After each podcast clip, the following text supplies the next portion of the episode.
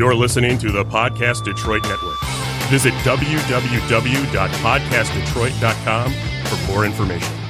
In this episode of the Motor City Hypnotist podcast, uh, we're going to talk about depression. Um, we're going to hit on its causes and coping strategies that you can use, including hypnosis. And as always, I'm going to be giving away a free hypnosis guide. Stay tuned.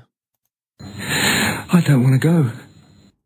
Get ready for the Motor City hypnotist, David R. Wright, originating from the suburbs of Detroit, Michigan.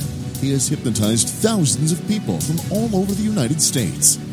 David R. Wright has been featured on news outlets all across the country and is the clinical director of an outpatient mental health and hypnosis clinic located just south of Detroit, where he helps people daily using the power of hypnosis.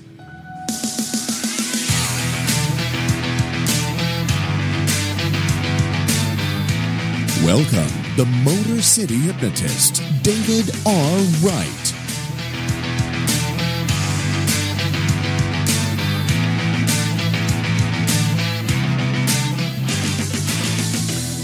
What is going on, people? It is David Wright here, the Motor City Hypnotist, and we're back with another episode of the Motor City Hypnotist podcast. You looking amazing, sir. Uh, thank you, sir. You're welcome. You as well. Oh, yeah. it's it's hoodie season. I'm so excited. pretty easy. Well, it got a little chilly. As I've been, I've been wearing t-shirts and shorts since March, since I haven't had to see clients in person. right? So it's gonna get it's gonna be an adjustment to put pants on. We're live in the podcast Detroit Northville studios. Well, live for you watching on Facebook, not Yeah. live for you people listening to the podcast. We are on your Facebook page too. fantastic. Fo- oh, well, So welcome to my followers on my Facebook page. Um, I know I got a lot of people on there, so that's great. Hopefully they'll they'll chime in. Yeah, if you're if you happen to be watching live, throw me a shout out on the Facebook page. Matt will let me know, and um, yeah, You got it. glad to have you aboard, uh, you my Facebook fans. so speaking of, let me show you. Let me. Well, I was going to say show you, but I'll tell you where you can find me. My website is motorcityhypnotist.com. On the website, you can find my podcast, my store. You can also, in in uh, in a couple of episodes, we're going to be talking about stage hypnosis again. So you can see uh, a bunch of clips from my shows as well, and links to full recordings of a lot of my hypnosis shows. So that will be something to check out. You can find me on Facebook at Motor City Hypnotist, on YouTube, Motor City Hypnotist, also on Twitter and Instagram, both at Motor City Hypno. And I'm also on Patreon. So if you'd like to contribute financially to the show, um, Patreon, for those of you who don't know, I know I've explained it a few times, but it is a site for creators. And uh, it's a site where you can help support creators do what they do. In this case, it's our podcast. And for a minimal amount per month, you can get free stuff and also support the channel. So uh, check that out, and I would very much appreciate it. And probably the most important thing is wherever you're listening, um, Apple, uh, Spotify, wherever you listen to your podcasts, uh, uh, leave a like um, and and leave a review for the show and and, and subscribe. That's the big thing. Uh, that gives us more visibility, helps us get out there, and helps us to get more people to listen, which is of course what we want. And as always, on every episode, I'm giving away my free hypnosis guide. Now, I know I say this every time, you might get immune to it, but this is a PDF that I wrote. Um, pretty, uh, it's a general description and and also covers myths and misconceptions. And the great thing on the hypnosis guide is that if you if you get that, you'll be on my mailing list also. Don't let that scare you, but you'll find out uh, ahead of time on things that I'm doing once shows start up again, hopefully soon, you'll you'll get notified of those as well. Um, so check that out. Um, and, and again, it's a free hypnosis guide, no cost to you. And um, yeah, that covers all of the things that I need to plug for now. yeah, Yeah, that's not? it. I'm sure there's more. There, there probably is more. All right. Um, and even as I'm talking, I'm getting my pages for my outline in order. so people hear some rattling Yeah. in the background. That that don't worry about that. That's just you being organized. It That- That's what that It is. is, Yeah, yes. All Actually, you know what I was looking for? I was looking for my winner of the week. Ooh, is it winter?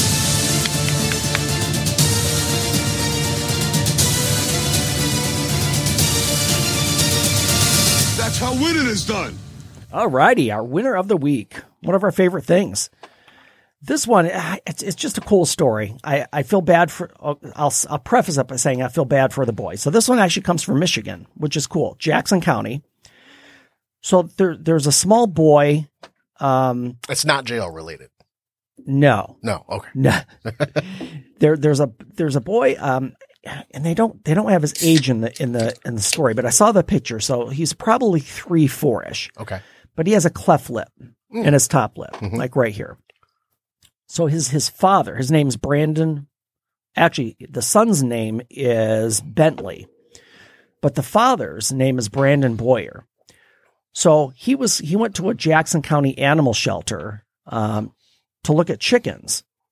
I don't didn't I didn't know animal shelters had chickens, Neither did I. but I guess they do because that's why that's why he went there. All animals need to be rescued. Okay. Just gonna, I'm just going to throw that out there. I, I just I just didn't know they would have chickens. You have a brain like a chicken. Yeah, well maybe he does. But but he was looking at chickens, but then he saw this 2-month-old puppy. And this puppy had a cleft lip. Aw. Yeah. It was kind of a it's kind of a mixed breed, looked like kind of maybe a terrier type thing. Okay. So he bought the puppy and brought it home to his 2-year-old son Bentley. That's adorable. So that he could have a dog with with this with the same challenge as he did. that is absolutely adorable. Yeah, isn't it? And the dad said to see him have something in common with a puppy means a lot because he can grow up and understand that he and his puppy both have something that they can share in common. Huh. Um, the shelter posted heartwarming photos of Bentley and his new best friend to their official Facebook account. And the shelter said it's so hard to put into words how meaningful this adoption is to all of us. So we're going to let the pictures speak for themselves. Um, and then they said introducing Bentley and his new puppy at two years old with surgeries, the, the, the young boy with surgeries already under his belt for his cleft lip. Bentley found this match today and this tiny pup who also has a cleft lip. They instantly loved each other. That's that is very very Yeah, cool. cool story. So kudos to the dad. I, I mean, it's got to be challenging to have a, a child with with any sort of, of challenge or disability. Mm-hmm, But just just the the, the the the kid will never forget that. Right. No, he It's so meaningful for him. I, I'm going to reference Cobra Kai, the Oh, new the new yes. Netflix Uh-huh. uh, the show that's out there. It's at, it's been out there for a couple of years with Yep. YouTube, but now it's on Netflix. You know what? Dad changed the script. Ah. That's all he did. Yep. To help his changes. son. Yep. Exactly. That's great. Absolutely. Yeah. And and it, and I, I'll have the link to the story in the show notes. It's it's a great story. Plus, it has the pictures which you, which you'll want to look at. Mm-hmm, So yeah, those will be in the um, show notes. So check that out. And a great story. Thank so you that is that. why actually Bentley and Brandon, the dad, are our winners of the week.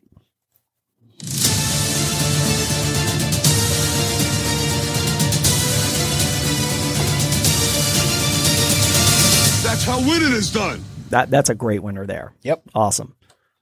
Ah, I like I, I like these stories that you find. These are the feel good things that we need. Well, you know the challenge, Matt, and I, and I love finding them because they're great stories, and I, it just makes you feel good, and and it shows you there is good in the world. I have to look hard to find a lot of these, I bet. I do bet that. wh- yeah. which is a shame. It- it- and I have found sites that are like good news sites and good news stories, and but a lot of times they're not really personal. They're like, um, and not that not that these other things are bad, but but such as you know, this country reduced their carbon emissions by 30%. Hmm. I'm like, which is good, mm-hmm. but that's not, you know, that doesn't give you the good. doesn't give, yeah, it doesn't give you the, yeah, the, the, the nice feeling in the gut. Right. Right. Yeah. Great. I can breathe better. Thank you. Yeah, absolutely. so let's get on to our topic. Yes, please. So, back to it.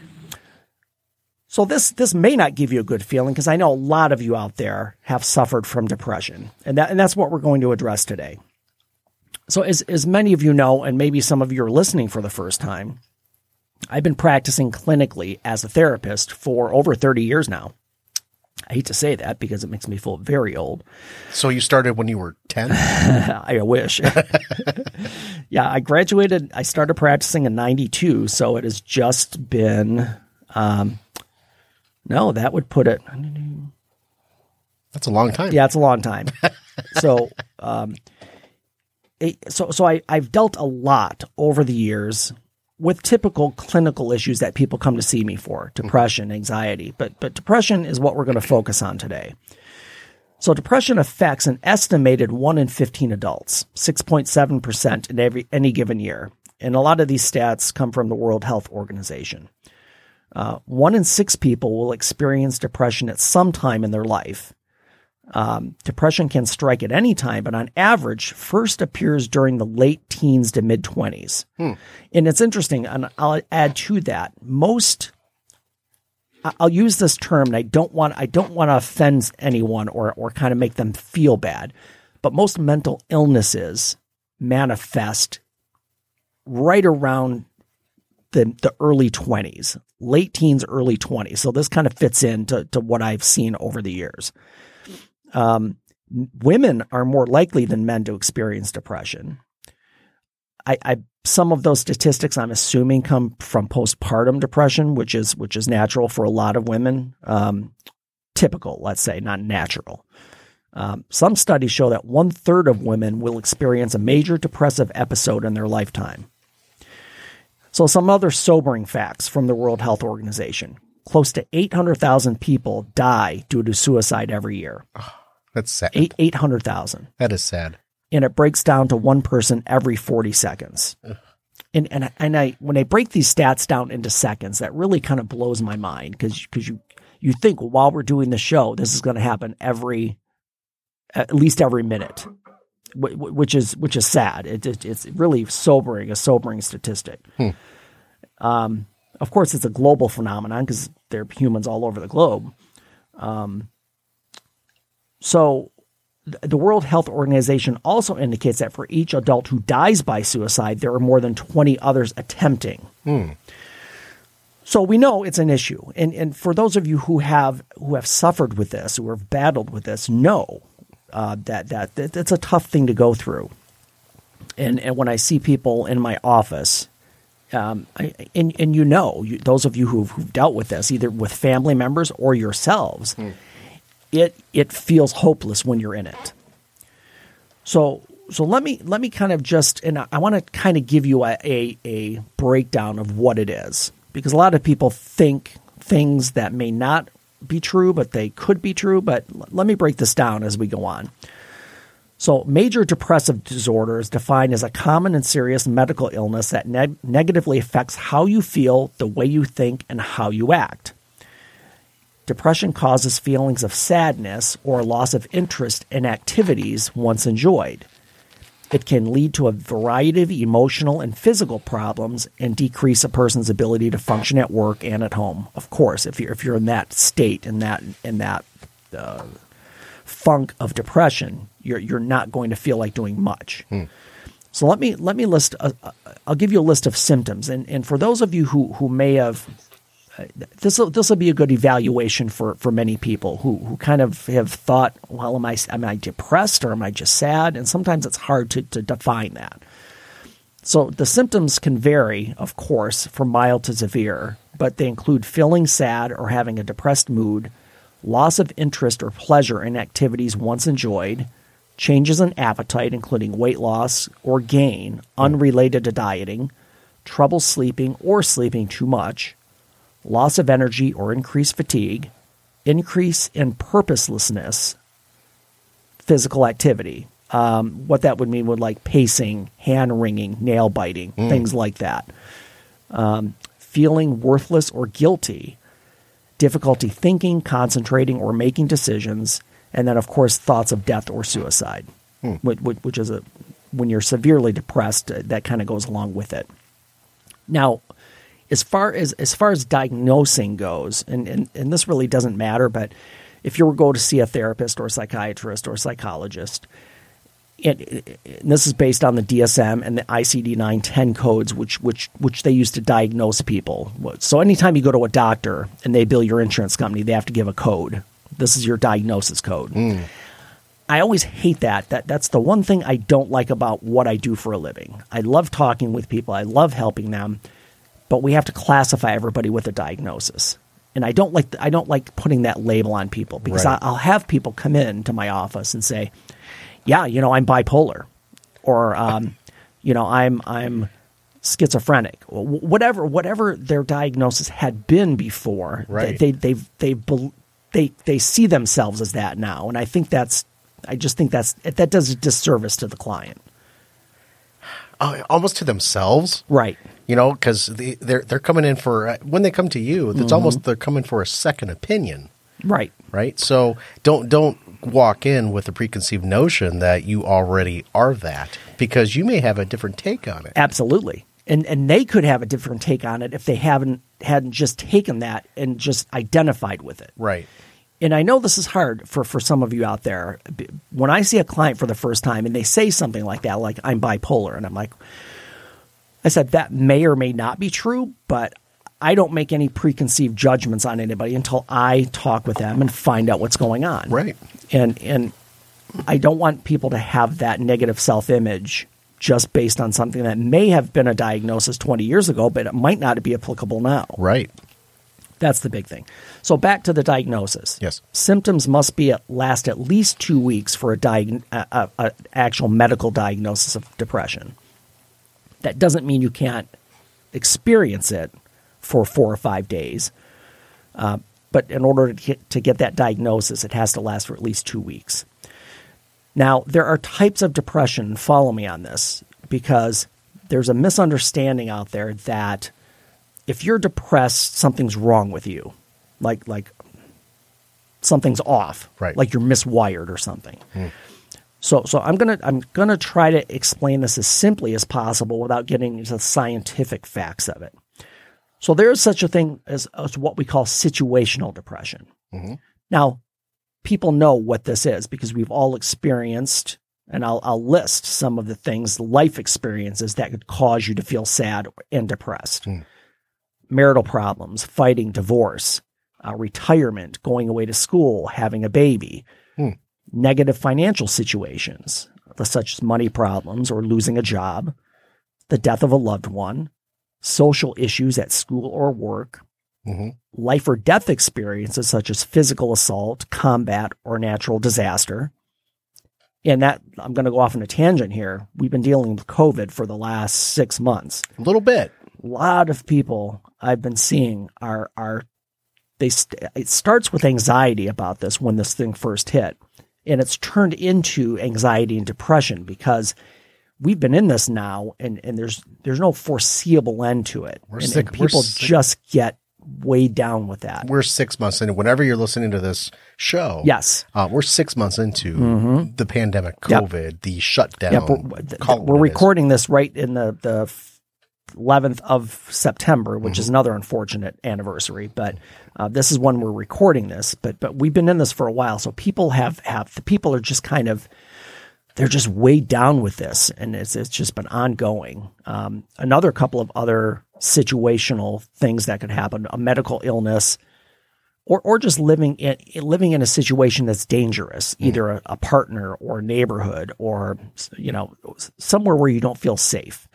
So all of these things can cause what we call situational depression, and it's and it's natural for someone if somebody passes away that you're close to. It's natural to feel sad and feel depressed, and you go through those stages of grief. Um, and it's natural to to be in the, and, and it's different for everyone. I always say it takes it takes whatever time you need. Now, if if if you're still grieving and in that state of depression after five years, some that that's probably that probably needs to be addressed. Right, right. Um, and again, I can't set that time frame, but I do know when it's too long, and sometimes that happens. Um, and then previous life experiences can affect the way you deal with stress. That that also can cause depression. Maybe, maybe you've had a traumatic childhood. Uh, maybe maybe you had a bad home situation. Maybe you have constant mental health issues such as anxiety, which could lead to depression. Um, and again, just just experiences in life can can lead someone down that road of of depression that we call situational. That's the first type. The second type is what we call chemical depression. And when I say chemical, I'm not talking about external things. I'm talking about your internal brain chemistry. Hmm. The wiring itself. The wire, yeah, and and we'll use wiring as a good term, and and and I'll I'll I'll paraphrase kind of what chemical depression would would be. The brain is a complicated mechanism, and depression can come from a myriad of brain malfunctions. And we call them malfunction not that you're crazy, not that you're you're. I, I, I'm very careful because ever, anybody could suffer from this, it, and it's not your fault because something is not happening right with your chemistry. It would be it would be the same thing if somebody had. Uh, I'm trying to think of something a, a random disease that has nothing with nothing to do with how you live your life or what you do. Addison's. Addison's. It could come out of nowhere. It could be genetic. Mm-hmm. It, it, it could be, and, and, and in fact, studies have shown that depression can be genetic if it mm-hmm. runs in your family. Mm-hmm. So, so it's not something, it's not your fault. It's there's something off in your brain chemistry. So I'm going to, for those of you who are listening, of course, this is a podcast, so most of you are listening to audio. I'm going to try to explain this and, and give you a visual. Our brains have synapses. That's how the electrical impulses are produced in our brain. And if you picture in your mind kind of a, a, a, um, a ball joint where the ball goes into a socket, it doesn't seat directly in there. There's a space in there where there's space between the ball and the socket. So what happens is neurotransmitter carries electrical impulses from one point to another. That's what brain activity is. The the best over the years I've I've had a couple of different ways of of analogies to use for this. The best thing I can think of is like a spark plug. It's a it's an electrical current or an electrical signal jumping from one point to another, and that's what causes brain activity. So what happens with people with chemical depression? One is one possibility is there's a lack of neurotransmitter. Dopamine, serotonin, there are a few others. There could be lack of production of that. Therefore, it slows down brain activity and that makes you depressed because your brain's not, your brain is slowed down.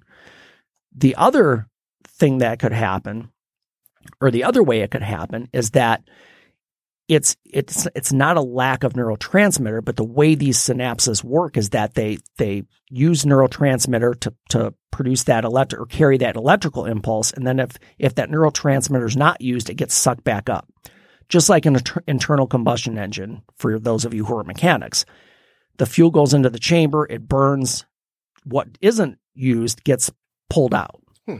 So neurotransmitters the same way. If it doesn't get used, it gets pulled back in. So so it could be that it's taking back too much neurotransmitter. So it's either lack of production or that your synapses are taking too much back and they're, it's not using it to its full extent.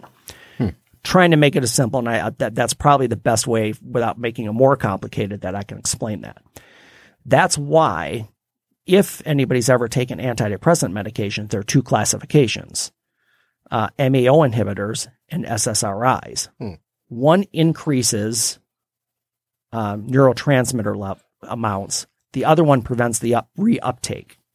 They work in two different ways. There are two classes, and all of antidepressants fall in one of those two classes. Okay.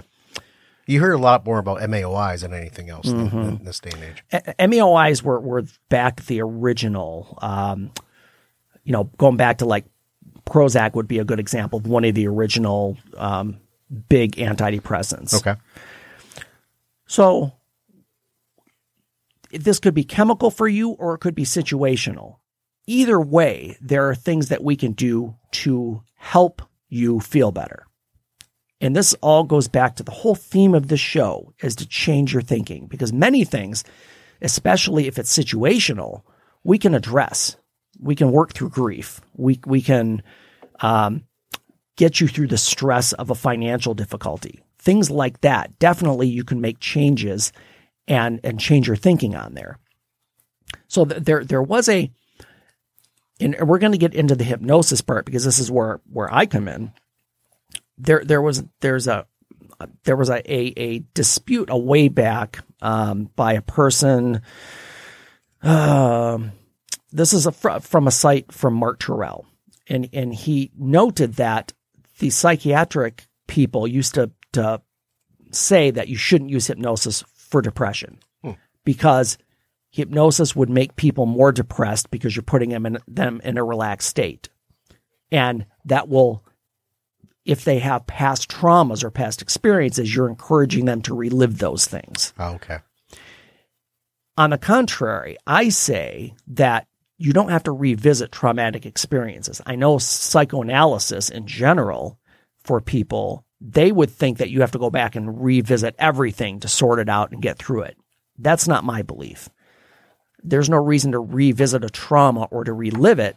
We just change your thinking about it. Mm. So that's that's where where I would come in with hypnosis. And there are some common things, believe it or not, between hypnosis and depression. One is what we call catalepsy. And again, I'm trying not to get, too technical here, but catal- catalepsy is, is a rigidity or, a- or a disinclination to move your body. So I would say that when you're in a hypnosis, you don't feel like moving unless you're told to because you're in that such a relaxed state. When you're depressed, you feel like staying in bed. You don't want to move. The other one is like the loss of external content, external contact, meaning that when you're in that relaxed state, you're very much within yourself. You're you're not paying attention to what's happening out there, whether it's your family, friends, whatever, work. You've kind of went inside of yourself. That's what I like to say it. So those are good things because because with hypnosis we, we, we're already in a state of relaxation. We're already in a state of of looking inward. What we do now is we start to change that underlying thinking pattern. And and those of you who've listened know the whole theme of the show is change your thinking, change your life. So when we when we work with depressed depressed people, hmm. people who have depression, our whole goal here is to change this underlying belief that you're sad. And I know that sounds simplistic, but what we look at is okay, if you make a decision that we just look at things that you can control. You know, if you're having relationship difficulties, if somebody's passed away, you can't you can't change that fact. Somebody's passed away. Mm-hmm. That's something you just have to look at, and that that's something that we can work through.